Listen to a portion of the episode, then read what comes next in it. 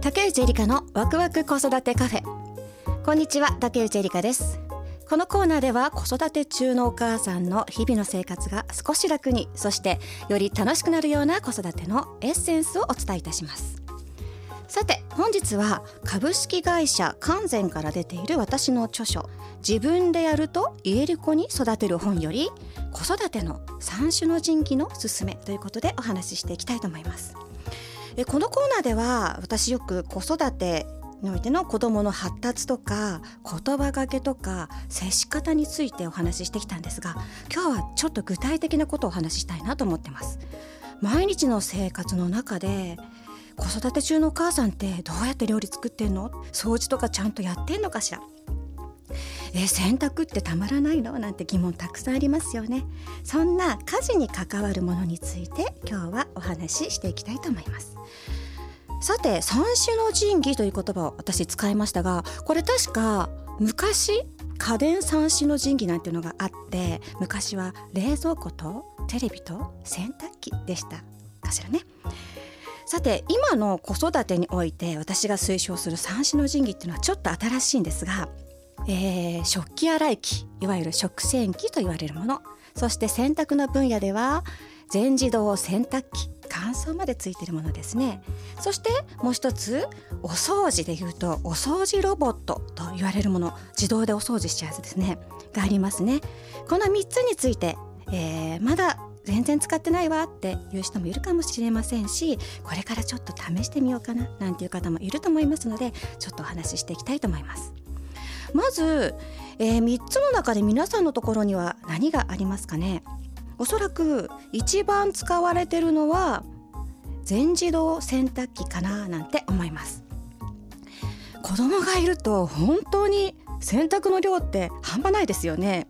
あの保育園とか幼稚園に入るとね一日何回も何回も着替えさせるんですよ。だから毎日お母さんは何,、えー何枚も T シャツとかズボンとか持ってきてくださいねって言われるんですが子供ってね小さい時に綺麗な環境を与えておくと綺麗好きになると言われてるんですね。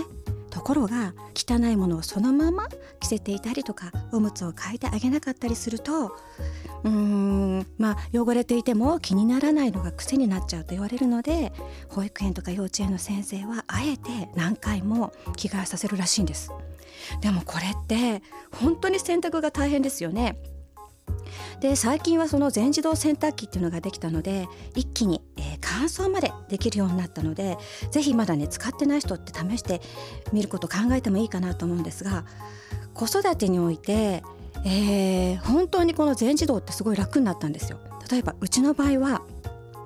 夜に子供の服を全部入れとくと朝には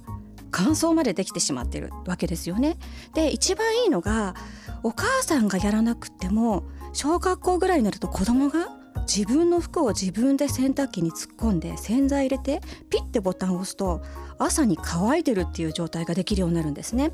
これってお母さんの手間も省けるし実を言うと子供自身も自分のものを自分で選択するという習慣がつくのにすごくいいのかなと思ってるんですよ。でね洗濯機全自動洗濯機使うとそういうのがすごく楽なんですがおそらくね私だけじゃないかなと思うんですが洗濯畳むのも大変ですよね。洗濯できるまではできたのに、えーなかなか畳めないから洗ってきれいになったものが、えー専用のカゴにどっさりと溜まってしまってなかなか、えー畳んで引き出しにしまうっていうことができないですよね。である時私これいろんなお母さんから相談を受けていてちょっとね一生懸命考えたんですよ。どうしたらこの洗濯っていうのがうまく回るかって思った時にねちょっとひらめきました。そこである日私全自動洗濯機のところに張り紙をしたんです。セルフサービスって。であのまあ自分の洗濯を自分で洗いなさいっていうことですね。そして専用カゴを個人家族の4人分全部1つずつ作って洗濯したものをそこに入れて自分の部屋に持ち帰るっていうところまでをルールにしたんですね。これやってからすごく楽になったんです。なのでお母さんが全員分の洗濯一生懸命やってるよっていう方小さい時は仕方ないんですけれども少し大きくなってで小学校ぐらいかなできるようになったら自分のものは自分で選択しましょうなんていうルールを作ってみると少し楽になるかもしれませんね。ここでね、えー、洗濯物のことで一つ守ってもらいたいルールがあります。自分のことは自分でやりましょうと子供に教える時って、えー、完全に自分でやったやり方に対して口を出してはいけないんですね。で一番困るのが自分で洗濯を片付けなさいって言うと子供ってね自分の引き出しにぐっちゃぐちゃにして物を入れるんですよ。でこれって子供だけじゃなくてもしかしたら旦那様とか、えー、もう一緒かもしれないですね。奥さんが一生懸命きれいに畳んだ靴下や下着、えー、気になる人はきれいに並んでるんだけれども次の時洗濯入れようと思ったらぐちゃぐちゃになってたりとかするんですよ。そうするともうあんなに一生懸命畳んだのになんて思うんですがえー、基本的に見えないところは個性によってこだわる人もいるしこだわらない人もいるので口を出してはいけないんですね。なので引き出しの中に子供が片付けたものに対してはなんでこんなに汚く入れるの？なんて口出ししないように気をつけてくださいね。さあ、えー、もう一つ。これはねまだちょっと普及していないかもしれない。取り入れてないよってお母さん多いかもしれないんですが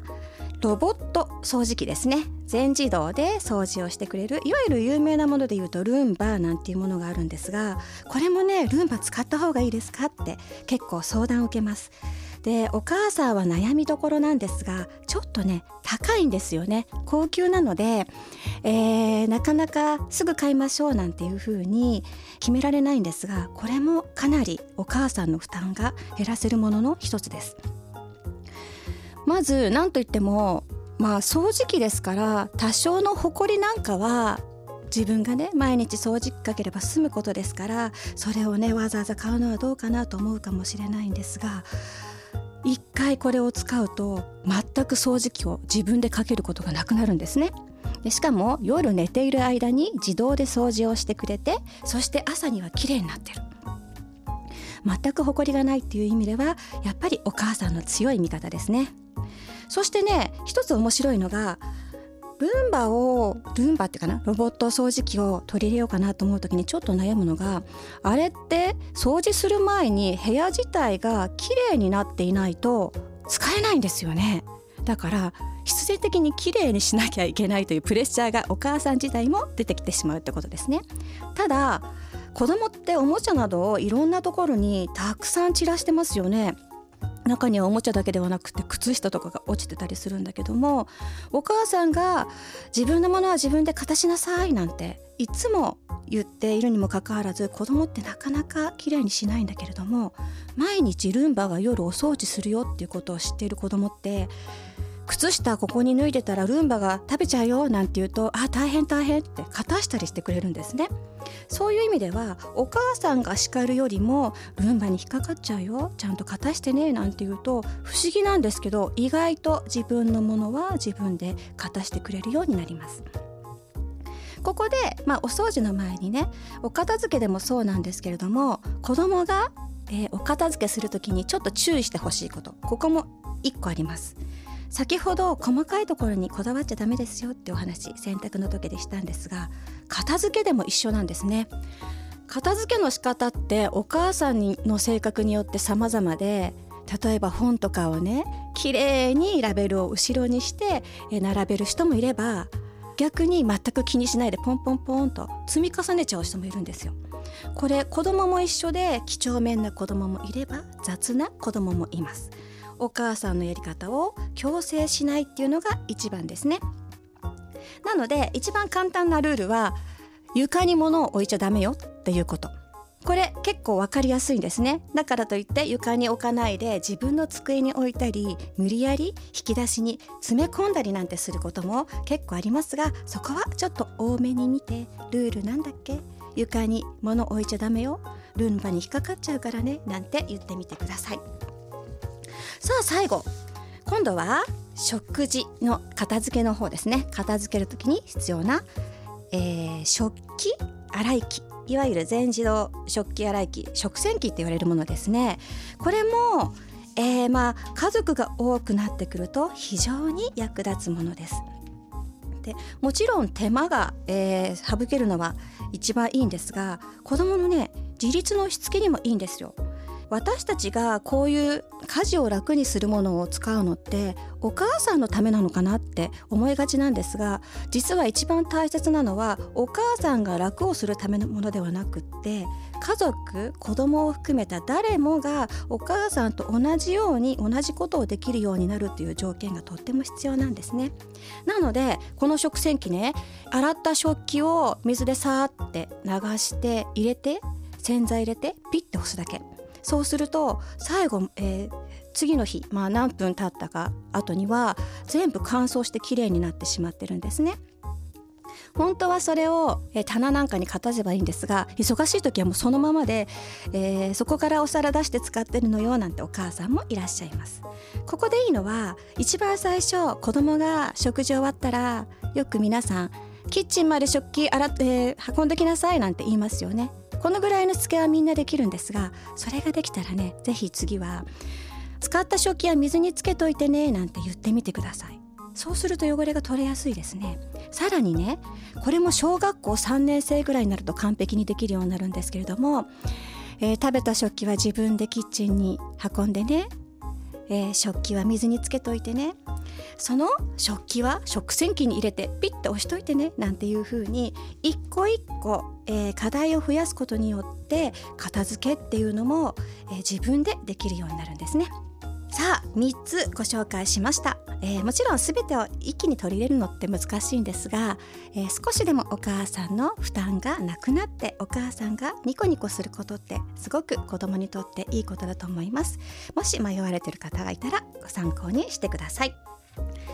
さて本日は株式会社完全から出ている自分でやると言える子に育てる本より子育てに必要な3種の神器のおすすめということでお話しさせていただきました。詳しくは本の方、えー、興味がある方はご覧ください。竹内えりかのワクワク子育てカフェ。本日のお相手は竹内えりかでした。また次回お会いしましょう。